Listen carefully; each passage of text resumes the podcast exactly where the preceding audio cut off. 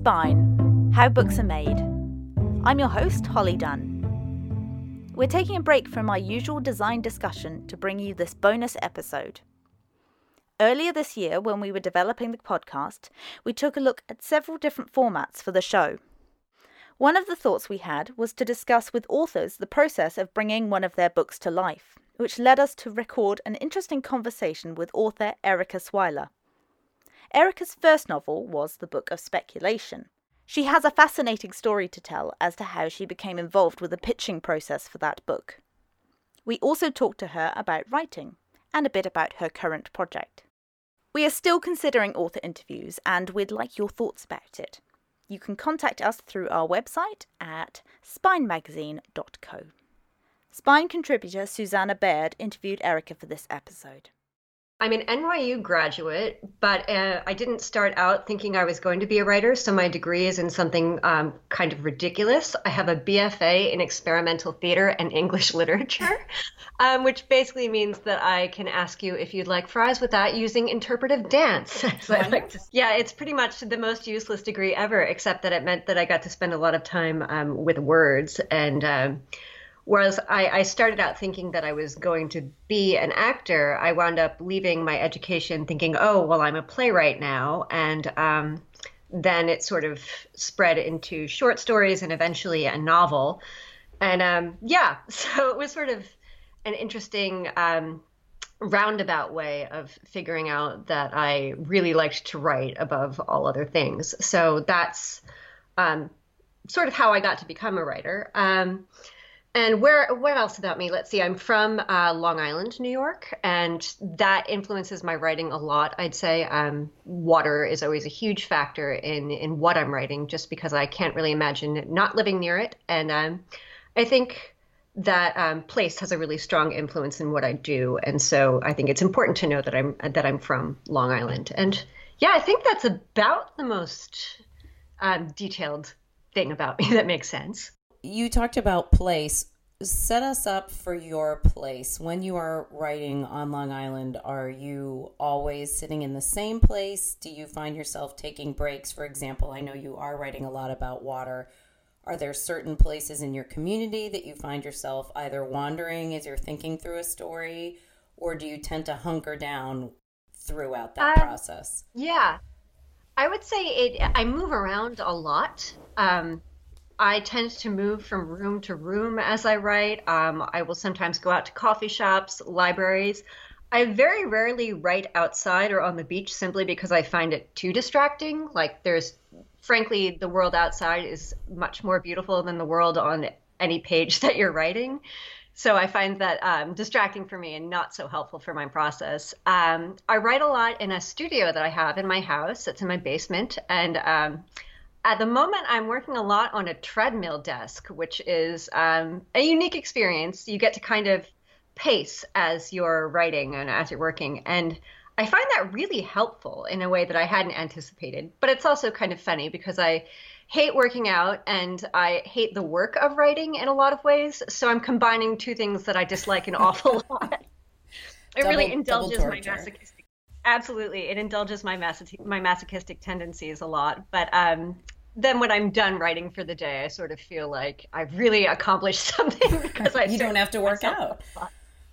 right right. That's what it is. You're done. so um, yeah I, I, guess I, I, make words at one mile an hour which is very slow but at the same time it seems to be it seems to be helpful and it keeps me from uh, messing around too much on the internet which is the great time sink for all of us i think but um, yeah, I try and I try and work for about um, four hours a day. I tend to do it in two-hour sections, and um, there it's not all productive time. I think um, the great mistake a lot of people make is thinking that um, when you sit down to write, you will be writing for all of those minutes, and that's just not true. I mean, like writing in the sense that you'll just be typing or or you know in your notebook, and that's I think not how it works for most people. Um, it's always surprising to me how much of writing is not writing. Yes, very much. Rabbit yeah. holes and.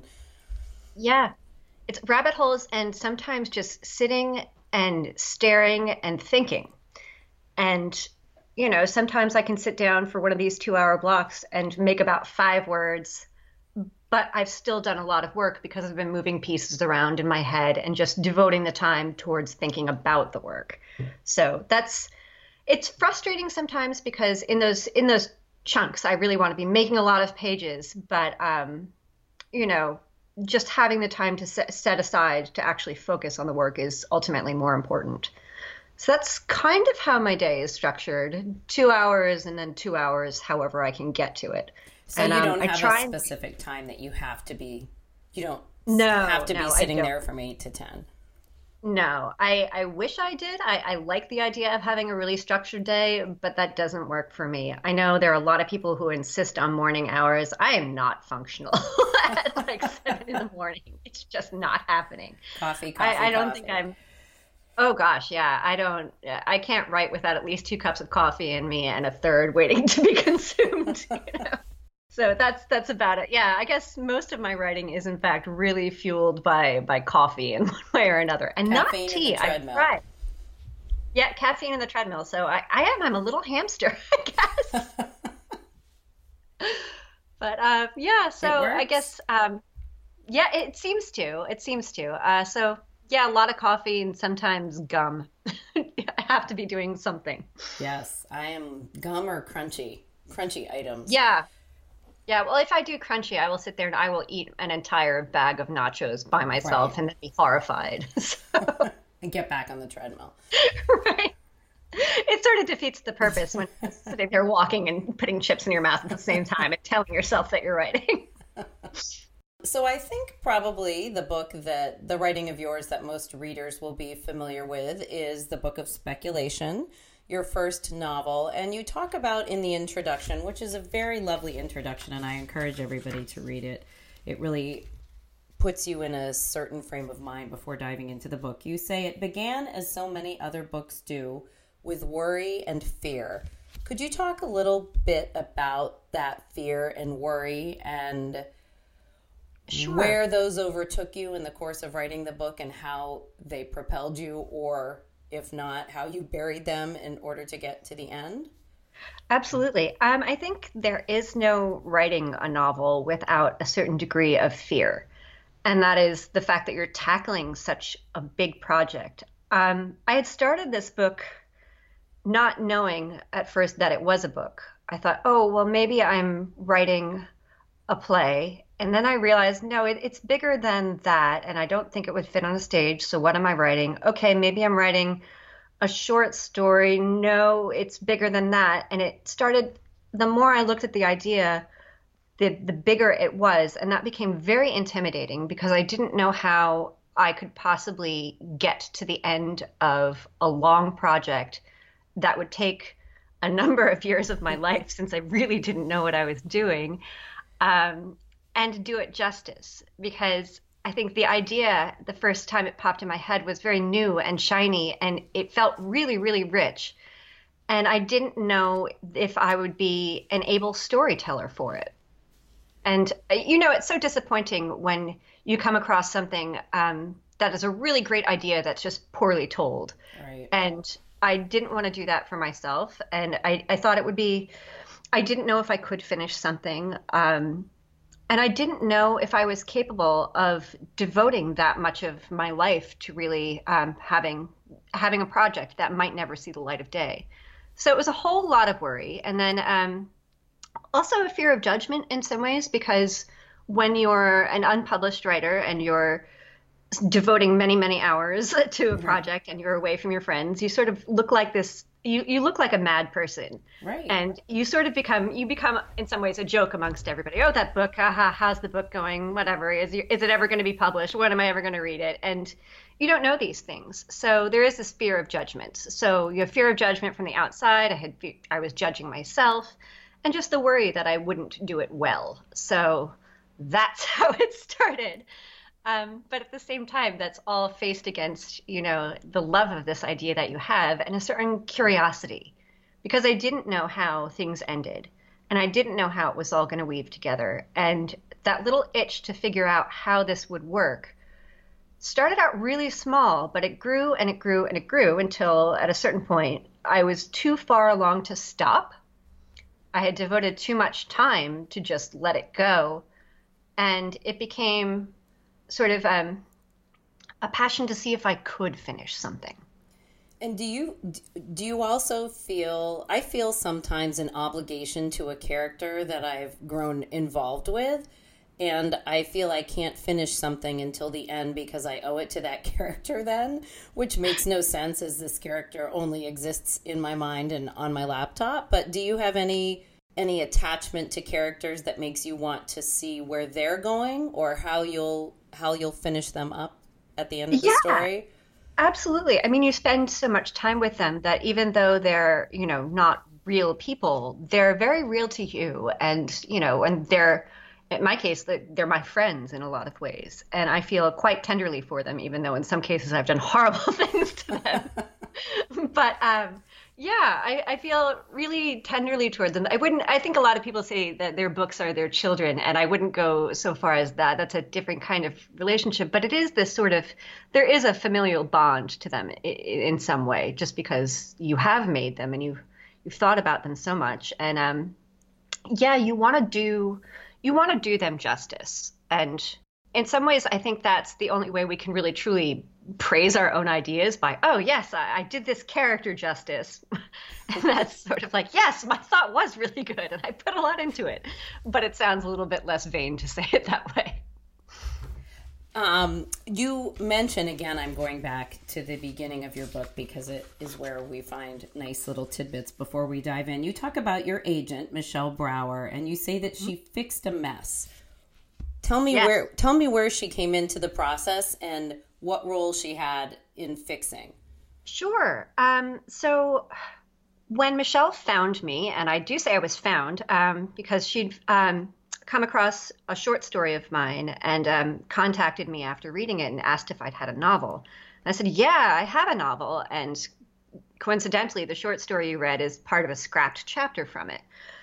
And um, so I sent what I had along, which at that time I thought, well, I'd, I'd reached a point with it where I realized I was done, meaning that I couldn't work on it anymore without some outside outside input that would imply that um, we were going to try to sell it or I might eventually get paid. I couldn't do it myself without um, making it worse.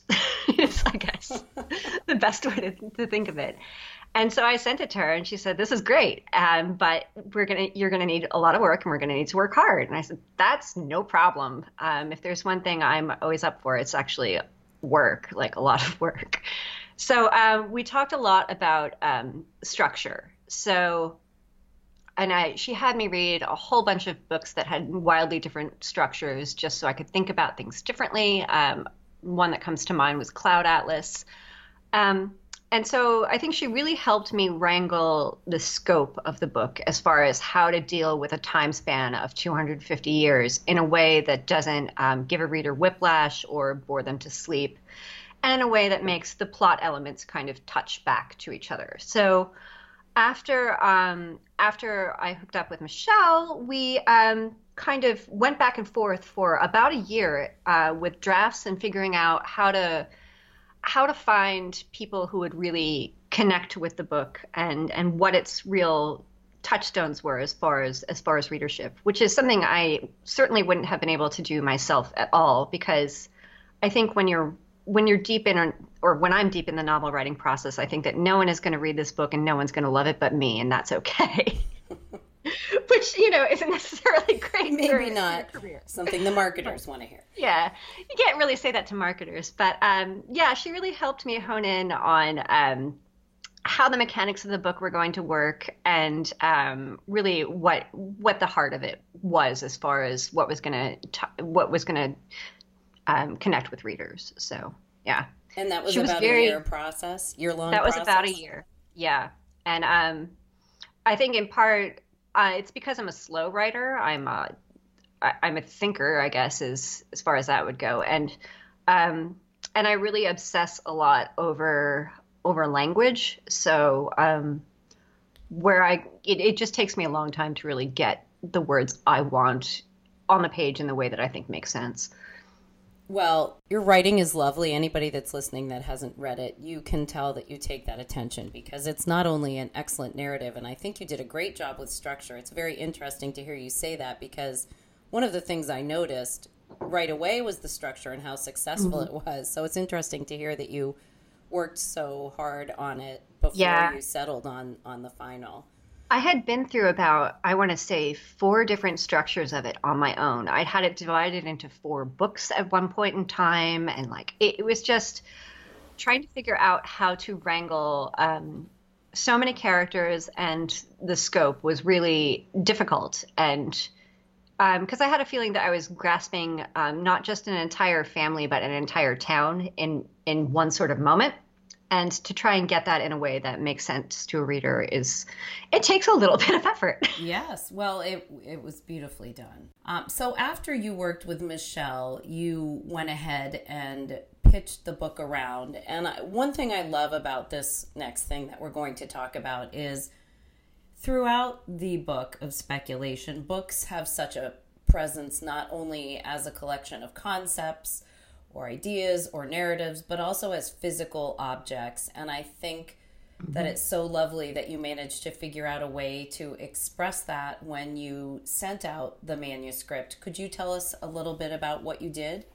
Sure. And this is absolutely bonkers. I wouldn't necessarily recommend it for other people, but um, it, it worked for me and it made sense for this particular project. So um, when my agent um, Michelle and I were going back and forth about, oh, how are we going to present this to people? She said, oh, and I, I, think she just meant it as sort of like, um, you know, an off the cuff remark. Wouldn't it be cool if we could just send a book, uh, you know, like an actual finished book? Oh, it would be so cool.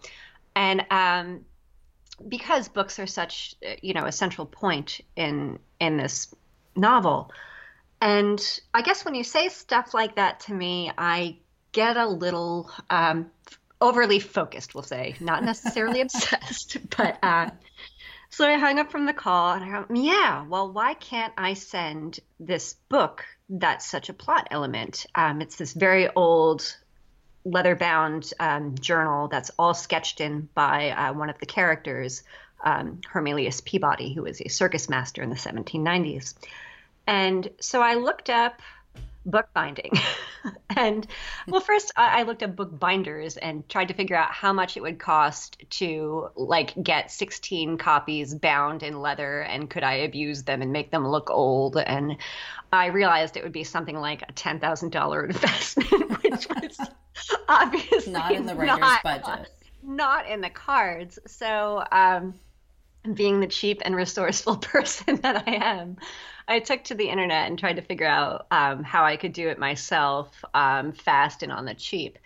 And so I came across this uh, method of hand binding books that's called uh, it's Japanese stab stitching or stab binding, and um, it's been in use for you know hundreds if not thousands of years. And it's this wonderful method of really quickly and easily hand sewing books and so I thought, oh, I can teach myself how to do this. So I made some prototypes, and it turned out to be pretty easy as far as just, you know, binding a lot of pages. So um, then I found some paper that looked a lot like um, very old leather.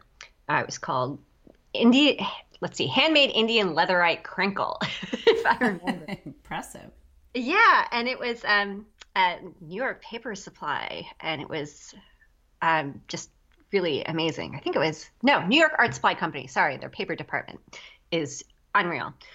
And um, so I bought a lot from them and um, started to make these leather-looking paper covers uh, that were hand stitched, and I left the binding on the outside so that it looked um, quite old and that it was clearly hand done. And then I started um, aging the pages uh, with tea and a foot rasp to try and you know really put wear on them and um, then I I had also found a, a, font to print the book in. It's um 1789 GLC Fournier, which was period accurate for something that would be printed in the late 1700s. It's got like huge commas and everything, and it looks really cool. So yeah, I typeset the book myself. Um, aged the pages, bound them in um, this leather looking stuff, And then I decided it would be really cool if people could open the book and elements of the story would just pop out at them. So my character Peabody sketches an awful lot. So I started to do um, some of his sketches from the book, and I put them on tea stained pages and aged the edges and, and tucked them inside the pages. And also, a major plot element was um, a deck of tarot cards, which may or you know it, it, it travels through a family for a long time, and um, those needed to be aged. So I tea stained a bunch of tarot cards and also filed them down with a rasp, which is it was kind of a weird process because at a certain point in time it meant I was like, you know, very much abusing the devil abusing the, the... Which I don't, you know, I'm not necessarily a superstitious person, but if there was something, but if you were going to flip your luck, right? right. So um, each of the copies had some of these had illustrations tucked in the pages, and they had um, a few of tarot cards that were tucked in also. So as people opened these books, this art would just kind of fall out at them, which I thought um, really just would be an interesting experience and would be and would be very much like what my main librarian character Simon has happened to him. He has this book appear on his doorstep and it just kind of grabs him. And I thought to myself, well, um, you know, if if all else fails and people get this object and they think, what the heck is this? And they just throw it in the trash can. At least I know I'll have tried everything. I will have put all of myself into this, and at least I will have made this art object that I will have for myself as proof that I finished this thing. So um, it became something that I valued, no matter no matter what would happen as far as the end game of the book. And it took about, I want to say, three months. I took the better part of a summer to um, make 16 of these little art pieces. and um, this was all across my dining room table and there was like paper dust everywhere and tea everywhere and i looked like an absolute troll. I was covered in like brown stained like, fingers. yeah, stained fingers just like ink everything just ugh ink tea coffee and paper all over the place. And it's a wonder that i'm not divorced. My husband is clearly a very patient man. But uh, like i said about you know um, when friends think that you've gone insane. That was it. That was the peak. That was the that was the moment when they just stopped coming over completely. Right. When they said, Are you sure? Like, what are you doing? And I said, I don't know, but I, I have to do this. And yes, I know this is completely crazy. Um, but I just need to see this through to its end. And um so I did, and I had all these copies, and um, my agent at that point in time was so so creative. I I love this. Um, because everybody else is so keyed into digital as well, um, the digital copies of the book went out on little hard drives that were in um, glass bottles, like a message in a bottle. Oh, wonderful! And the title of the book was written on onion skin, and it was just in, inside the bottle, and it was just like the absolute nicest touch. Um, so these packages went out to editors, and um, I think it's it, I, I, my understanding is that it's unusual to get um, hard to get an actual physical copy of a book these days, let alone one that's hard that's um, bound. So um, it was this unusual thing, and um, I guess about four days after this all went out, um, I sold the book. That's wonderful. And you could tell yeah. all your friends. right. I am not no. crazy. I'm not crazy. This actually it, it worked. or I, I am crazy, but it worked. But it worked. But I think what wound up working about it was that it keyed into this thing that if you are in the book industry, you're in it because you love books. Of course. It's yeah, it's too difficult and it's too, you know, there's there are too many hoops to jump through to not to be in the industry and be an editor if you don't absolutely have a passion for books from the time you're small. So I think having this object and, and speaking so much to the magic of, of what a book really is connected. And Absolutely. So, how could it not? And then when you open up the, I mean, I would love to hear how they approached it once they got it because just to be holding this beautiful thing and then to find the theme of book as object woven throughout the book, mm-hmm. I can just imagine they were overjoyed. Well, it was interesting. I think it wound up with me having a lot, um, a lot more creative input than I think authors, well, debut authors in particular, typically get. which I was very aware of going along. That it was it, it felt like a real privilege to be to have so much communication as far as you know the interior design and and and what was you know fonts that were being chosen and um, you know colors for end papers. And it, it was it, and colors for the illustrations inside i got to see all you know pantone choices for things. And there was two color printing. And i think that stems back to the fact that i sent this very creative package that you know i would be invested i did have an opinion and it you know and it might be valuable which was i, I think is pretty rare and i very much so i think especially the first time yeah were those uh, were the illustrations that ended up in the book illustrations from your original pitching process, or were they created? Um, some were. Uh, some were definitely from the original pitching process. Like the horse. Um, let's see. I think it's yeah. There, there's a very small horse in there. It's finest Rosie, I believe, and um, that went out with the initial pitch. But then um, they were all reworked later to be um, because things that to be more pen and ink friendly um, in my initial because I tend to sketch in um, charcoal and graphite, so which was not what my character sketched in. So my style didn't match my characters, so I had to I had to redo things later. But um, let's see, one of the paintings Rizkova's father, uh, horseshoe crab, and um, let's see, and the horse were all from the initial pitch, and um, everything else i think i uh, most other things i think I, I wound up reworking during um, during the editing process and and illustrating new. I was very surprised that they had bought the illustrations um,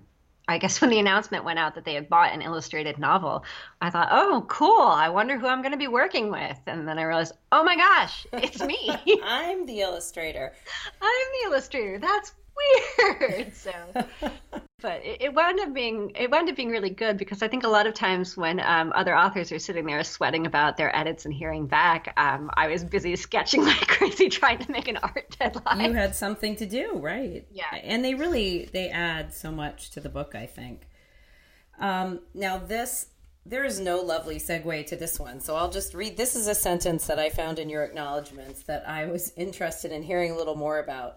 Sure. Ste- Stephanie Friedberg Friedberg, yeah, called in the middle of the night to yell a chapter number at me, letting me know I was on to something. So can you tell me what that sure. what actually happened? So uh, yeah, Steph Stephanie Friedberg is um, my my roommate from college and one of my dearest dearest friends, and um, probably I think the reader I aim for, uh, just because she's incredibly smart and and just a really discerning reader and I think she's kind of a reader everybody would want. So um, she'd seen um, what I considered to be like my most finished draft, and um, I was out wandering the city with uh, my husband and some friends, and we were on our way back from a restaurant fairly tipsy and my phone goes off and it's like midnight and I see that it's it's Stephanie and I think oh my god something's wrong and I pick up the phone and she screams oh my god chapter 19 and so I, I, was really excited that I knew she was reading, but then that she would have to immediately call me when she read this chapter. I said, "Oh, well, that's good, especially because um, that's a big plot hinging chapter." and she was so excited so, she couldn't wait. Right, and so I knew at that point I was like, "Oh, yes, okay, this reveal works because somebody had to call me right away."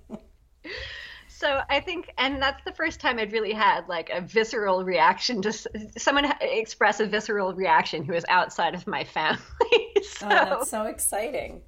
I felt like, oh, good, yes. And if she's that into it and has to call me now, this this must mean something good for for a smart reader. So that was really satisfying for me. Big affirmation.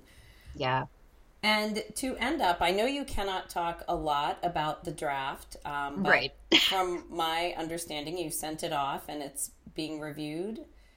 Yeah, so my agent has it right now, um, but that's always sort of a who knows. Uh, it, it, could be like, yes, we're ready to go with this, or hmm, you really took a, a, wrong turn, and we should maybe talk some more. Before three more years of revisions.